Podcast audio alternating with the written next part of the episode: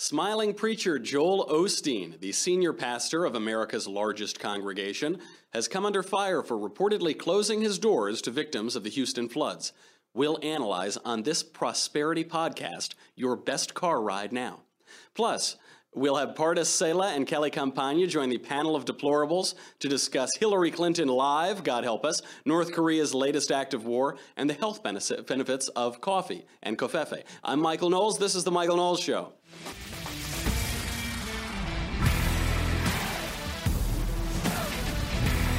Talk about the power of positive thinking. We're here today in the Ben Shapiro studio. We have taken over. Maybe this prosperity stuff really works. Uh, it is about 155 million degrees outside right now, which is the one day or one of two days of the year in the valley of Los Angeles that they've decided to fix our air conditioning units. So we're all in this bunker. We're all uh, broadcasting out of Ben's today, uh, and we're just going to be sweating bullets for you all. That's the kind of charity that we do here. Um, so we have to talk about Joel Osteen.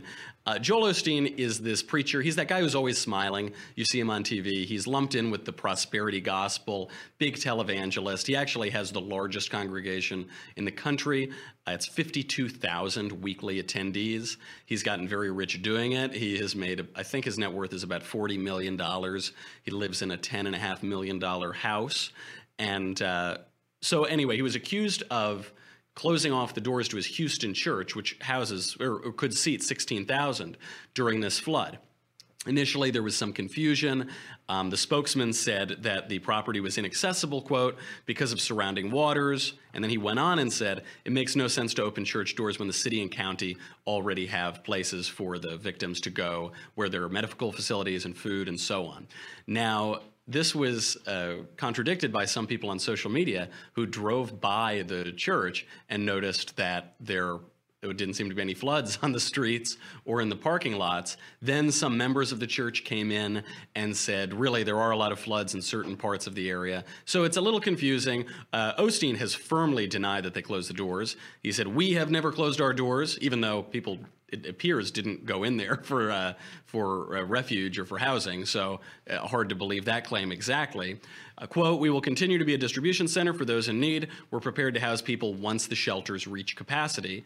Lakewood Church will be of value to the community in the aftermath of this storm in helping our fellow citizens get on with their lives. Now, for those who haven't been awake at three in the morning and watched Joel Osteen preaching on TV, here is just a short clip to give you a sense of his preaching.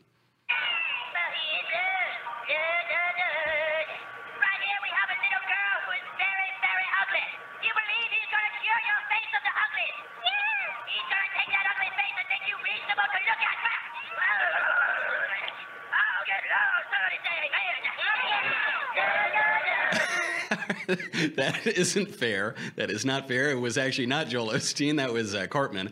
But I just love that clip of Preacher Cartman. Not totally fair, but it does give you a, a little sense of the spectacle that Joel Osteen puts on. saved, Michael. And, and, finally, we got our producer Marshall saved. That's a pretty good benefit. Uh, let's go to a clip of Joel Osteen actually preaching.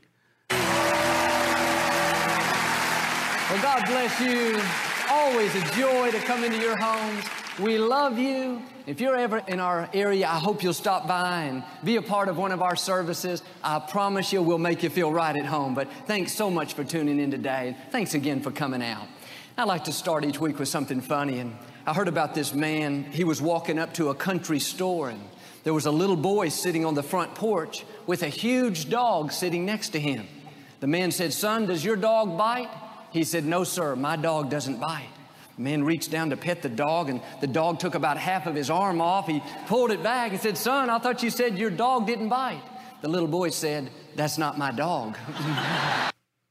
now, this clip reminded me of something that my priest that I talk about uh, often George Rutler, my priest in New York, said, which is that those those preachers who tell jokes like a ham actor in a dying vaudeville show should limit their repertoire to those jokes that Saint John told the Blessed Virgin while her son bled on the cross, which is a different preaching style, you might tell.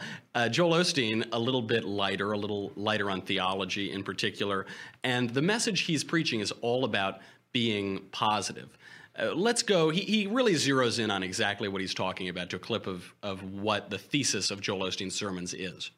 You may not realize it, but you entered a guilt free zone. you might as well leave it outside. This is a righteous place.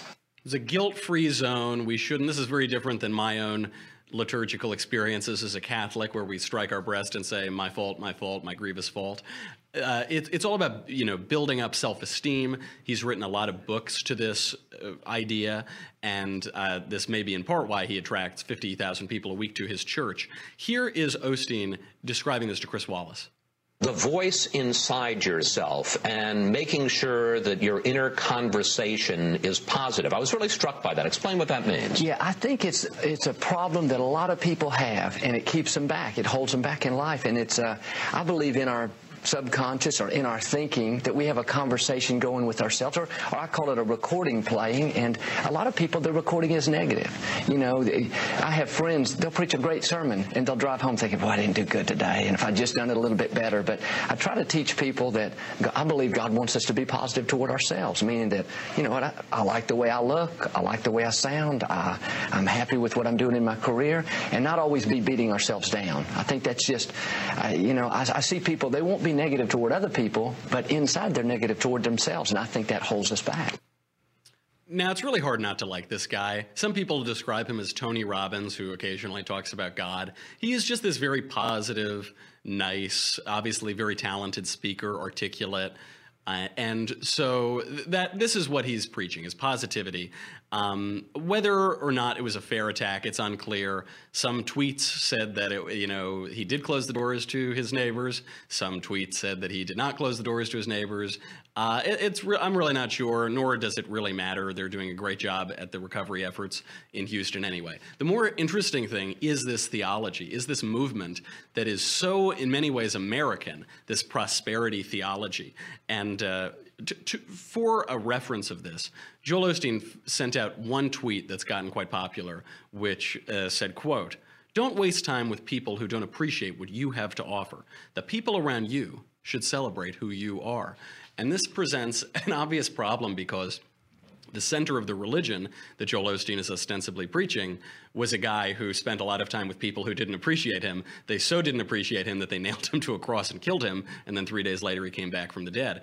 So there is uh, a little bit of a, a, a a problem in this theology.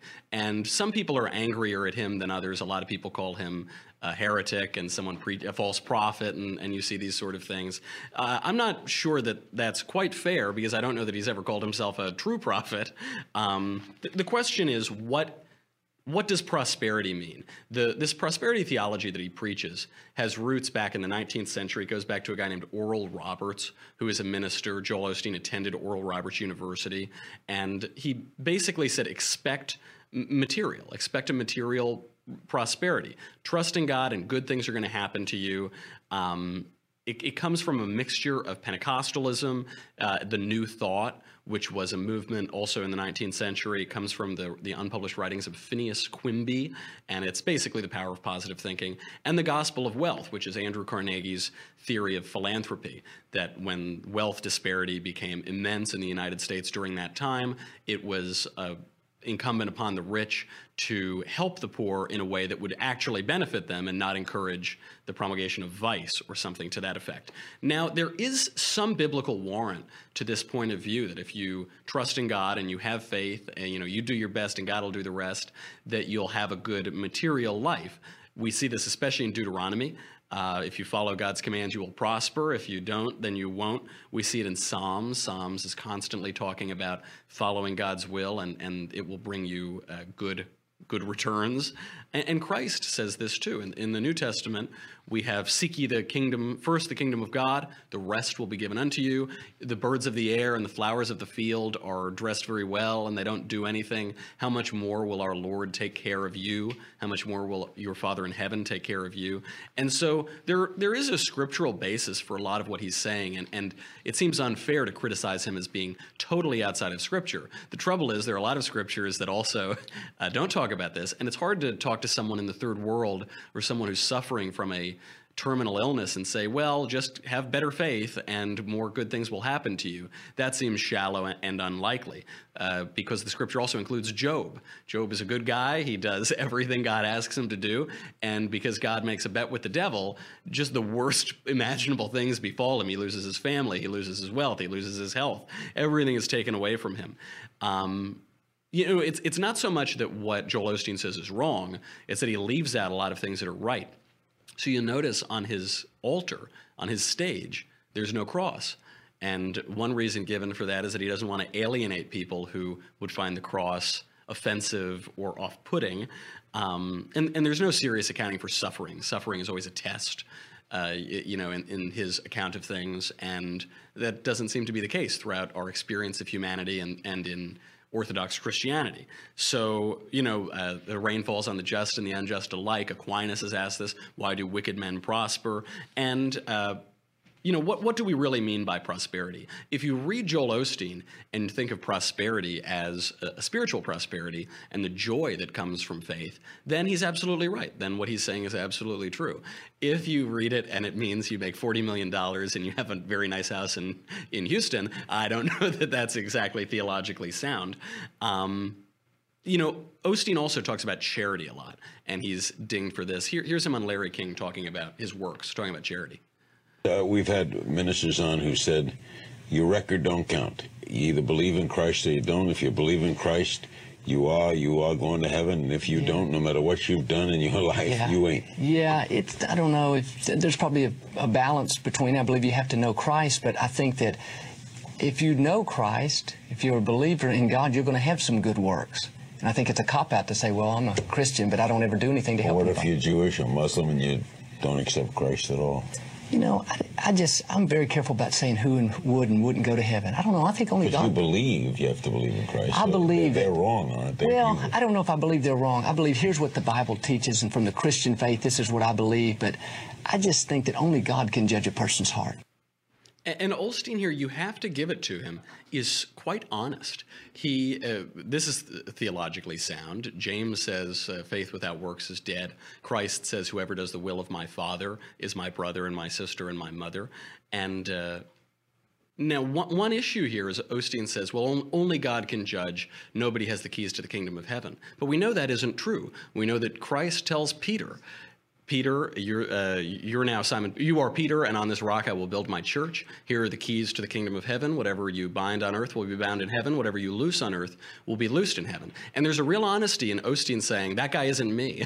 I, I, do not have the keys to the kingdom of heaven. I'm not going to condemn people, and I'm not going to uh, tell tell you who is going to heaven. And his reluctance to talk about that is seen as cowardice, I think, in a lot of quarters in Christianity and on the right. But at, least he's honest, he's not overstepping his bounds. Uh, uh, one issue is he always talks about how good we are, build up self esteem. But let's not forget, Jesus says in the scripture, Why callest thou me good? There is none good but me, but one that is God. Uh, but if thou wilt enter into life, keep the commandments. So now we're, we're talking about Joel Osteen's charity, and we're brought up against this one big act, his moment to shine, this once in a lifetime natural disaster hits his hometown, and it appears that he did not handle this very well. Whether he really locked the doors or not, clearly he was not opening this monster church to invite the people of his neighborhood in. This is going to fuel his critics. This is going to fuel people who say he's only in it for the money. I'm not accusing him of that. I'm not certain of it. I, I, he's always seemed a lot better than some of the other prosperity preachers and televangelists to me, but it's a real mark against him, and he's going to have to answer for that. You know, he, he is primarily a, a televangelist and an author. All of his books have basically the same title. Become a better you, your best life now. It's your time. Think better, live better. And, and he's really, he's honest about what he does and what he doesn't do. Here's him also on Fox News Sunday. You know, as a pastor, I'm not trying to get everybody to. Uh, that's not my main calling like Billy Graham's. He was an evangelist. He went out trying to win everybody to Christ, and I am ultimately trying to do that. But I'm trying to teach people how to live their everyday lives, and so I, I do focus on it. Probably not as much as some people would like. He admits he's not an evangelist in the traditional sense. He's very straightforward about that. I took a look at his Twitter feed. He has, Joel Osteen has tweeted 16,100 times. He's used the words Jesus or Christ 112 times, which is a fairly small percentage of all of his tweets. Now, the guy is honest about what he is. We're seeing his true colors probably in this storm, and uh, that would be just fine, except that he is the senior pastor of the largest church in America. So now we need to bring on our all female panel of deplorables. And we have two new guests today. We have Kelly Campagna and Pardes Seleh, who uh, is, has written for the Daily Wire before and uh, now is writing for lots of other people. Kelly, you are no stranger to that old time religion. Is there any room in this world for the prosperity gospel? Well, um, my I'm going to step back for a minute and put the question to us uh, aside. I think that the problem with Joel Osteen not opening his church is more so a liability question because my my dad was actually a pastor for 10 years and we had a school actually come to and they had some problems with their boiler it blew up or something and they wanted to use our building which was right across the street and they said can we do that? And my dad said okay. But then he actually had to increase the insurance just on the building just so that they could use the church or the church building for uh, three weeks or whatever it was um, for the, the christian school across the street. So i shockingly enough am defending joel osteen on this issue. It may be other liability reasons why he can't open the doors that are not being talked about because churches have to bend over backwards just to keep their own property. I went to a church in the San Francisco Bay Area that they were requiring all kinds of expensive changes just so that they could keep the building, and then they were told afterwards. Oh yeah, you're going to have to fix, uh, revert the building back to its original status when you leave. So um, there, that, that's kind of beside the whole prosperity gospel thing. I no, but I, I, felt that too. I, I agreed that, you know, I often judge a man by his critics, and the people who were pouncing on Osteen didn't seem to me people who thought he wasn't Christian enough. It was people who were pouncing on him because he purports to be a Christian. And there is this obvious liability issue. There are uh, what seem to be plenty of housing facilities for these victims already in Houston. So if they don't need to open up the, the space, which doesn't have adequate doctors and perhaps food and so on and so forth, then why do it? I, I, felt it was a little bit of a disingenuous attack on him, though there are plenty other reasons to discuss the issues with his uh, what he does just on the point of the prosperity gospel, I, I, noticed with Joel Osteen that there's never any biblical references. There's never any citations of verses. And that's kind of, for me, I can't take somebody seriously if they don't actually know the Bible and they're trying to tell me how to live my life and what I should and shouldn't be doing. I've grown up with these types of people all my life, and I'm repulsed by a lot of what they do. It's, it's, I mean, he's uh, you know we, you got to think better about yourself. This is a guilt-free zone. Um, romans 3.23 for all have sinned and fall short of the glory of god. Do we forget about that verse there? I mean uh, jesus died to make you wealthy.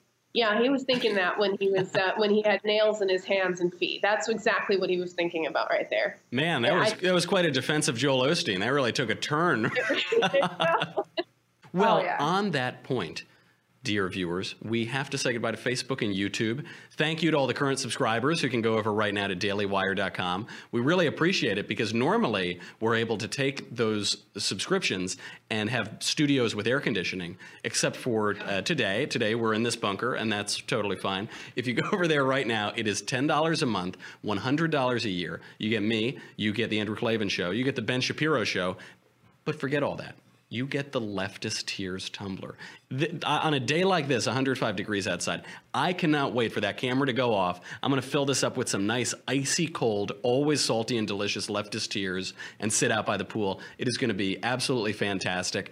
And if you can stick around and watch the rest of the panel of deplorables, we will teach you the seven tricks to have a better life today, to be the best you. So go over there right now, dailywire.com. We'll be right back.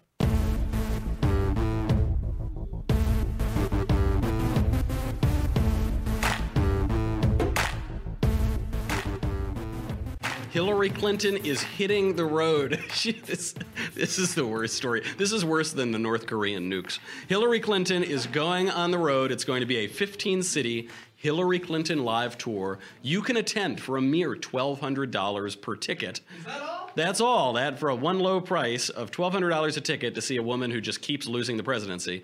Pardes, I hesitate to even ask. This tour is going through some states that she lost last time around. Is she seriously considering running a third time?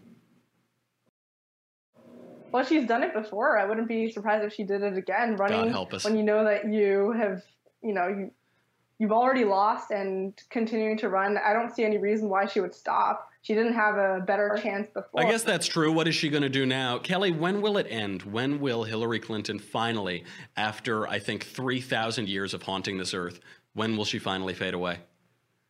Well, I thought that the the name of her tour, Hillary Clinton Live, was rather an oxymoron since we were all making fun of her for uh, looking like a corpse on the campaign trail. Hillary But, Clinton uh, Undead. That's going to be the new name of the tour. it's The Walking Dead season five, uh, starring Hillary Clinton, uh, who, by the way, is Michael Knowles' uh, distant relative, which is just very disturbing to me. I was But, hoping uh, nobody would bring that up. I didn't want to have to Yeah. relive that trauma. But Hillary Clinton is, I believe, my second cousin once removed. That What is a, a, a damn shame. But uh, I, I think that Hillary just doesn't understand that, that it's time to quit. I mean, obviously, I, I think she should have quit after the 2008 run, or you know, certainly after the the incredible smackdown in 2012. You should think, okay, I'm I'm really unpopular. I should just fade away, be a grandma. It's time to be done. But when, when you have somebody who has spent her entire life and devoted her entire life to one thing, and that's running for president, it's probably just impossible for her to let that go. She doesn't know how to do anything else other than, you know, make or request money and run for office. And what else is she going to do? I have this image of her at her kitchen sink with a Brillo pad, like out damn spot, you know, and she's just rubbing it for years and years. She says, okay, I got to do something else. I got to go on the road or something. Pardes, Hillary Clinton in this tour, I have to quote this. She promises to let loose and tell her audience a personal, raw, detailed, and surprisingly funny story of her election loss. Nobody buys her books. Her own party hates her. Who is going to show up for this thing? Uh, I mean, anyone who Exactly. showed up for her. Okay, on to someone who won the presidency. President Trump has warned that all options are on the table with regard to North Korea after they launched a missile that fired over Japan on Tuesday. Now, this is the fourth missile that North Korea has fired in four days. Kelly, I thought we took care of this. What is the end game here for North Korea? That's an excellent question, and I'm not really sure what. I mean, I think that North Korea is basically trying to, you know, put show that it has muscle or whatever. Um, but I think that you know, my first uh, instinct with North Korea has always been to uh, bomb them and you know pick up the pieces later. But that's why I'm not president. So I, I yeah, the think people that, of Seoul are, are very Yeah. happy that you're not in the Oval Office. I think so, yeah. Um, but I think uh, Trump needs to respond with uh, a very measured response. Um, you know, in the past, and this is why I've actually supported President Trump's uh, foreign policy largely. Um, in the past, we've had President Obama, you know, uh, come up with a red line, and then uh, Russia or Syria or whatever will cross the red line. Okay, we're, we're drawing a new red line now. You know, Well, part it of seems like they've already sorry, been go doing ahead. that. It seems like they've already been doing that. It just hasn't been reported yet. Hmm. And uh, even I think it was earlier today on Fox and Friends, um, Gorka, who had just resigned, he he had kind of hinted that that's that's what the Trump administration was already doing. That the U.S. has already been uh, interfering in North Korea's uh, missile tests. But I mean, this was something that was that was confidential, and it wasn't. It's it hasn't been reported in the media for obvious reasons. And they, I mean, it might this point. See, it's not Uh, confidential anymore. because- I don't think Fox Yeah. and Friends is the. It, it is a morning briefing for the president, but I don't know if it's the classified one. Yeah. Now, on a much more important story, a much more relevant story to all of our lives, coffee is apparently good for your health. Uh, the European Society of Cardiology is reporting that uh, participants who consumed at least four cups of coffee per day in a fairly broad study had a 64% lower risk of all cause mortality than those who almost never consumed coffee. Now, Pardes, we already know that covfefe is good for your health. Uh, is coffee also healthy? And is this just evidence that scientists have no idea what they're talking about because one day they tell us one thing and the next day they tell us completely the opposite? It's just evidence that I know what I am talking about because I've been drinking coffee for a long time now. Uh, and so I secretly knew that coffee. I have too. I started drinking coffee when I was six years old, and I think I'd probably be like six foot four if I hadn't, you know. But I don't regret it one bit. I have no regrets. Every one of those delicious double lattes I cherish in my memory. Kelly, is there a strain of anti-science on the right? You know, we joke about these guys don't know what they're talking about, and it'll be the opposite tomorrow. But is there something about the right that does question these scientists? And if so, is it justified? I think it's definitely justified because one minute it's it's butter that's bad. No, now it's margarine. No, now it's butter again. That's why you I eat them all. I try, I try yeah. to keep a balanced diet of butter, margarine, and I sometimes I'll just spray Pam directly into my mouth. Oh gosh, that sounds disgusting. But um, it's you know it's cholesterol, it's it's gluten now, and what's it going to be in ten years? Um, I do think that there is a tendency because the right has been tricked or uh, misled so many times that even when the left is correct on some sort of scientific study, the right is just automatically going to question it because so many times you've had as I said, you know, it's butter, it's margarine. I can't believe it's not butter. I mean, all the rest of it, you know, it, it's um, it's almost like a bait and switch. Oh, and, and because so, science gets politicized. I mean, that right. the real point is, I can't believe it's not science. When yeah. we talk about global warming, when we talk about d- different areas of, of health science, very often it's politicians who are pushing this.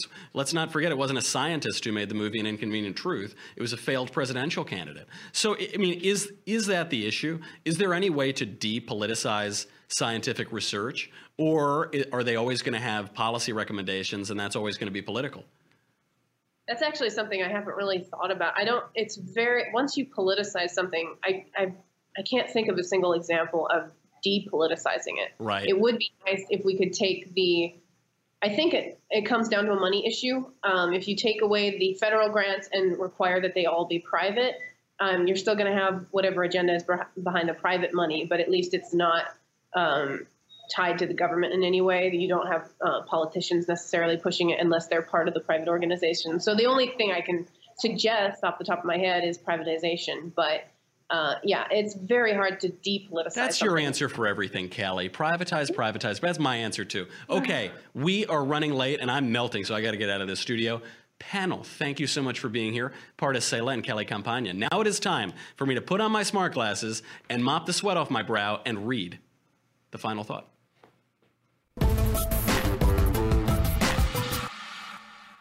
If prosperity preachers like Joel Osteen encourage you to do better for yourself, there doesn't seem to me anything particularly wrong with that. Within that narrow scope that Osteen sets for himself, perhaps his message can encourage people. If so, go with God. The worry is that people might take him for something that he himself admits that he's not. In The Weight of Glory, C.S. Lewis describes heresy not as the promotion of vice over virtue, but rather as the promotion of some particular virtue over all the others charity to the exclusion of prudence, justice to the exclusion of charity.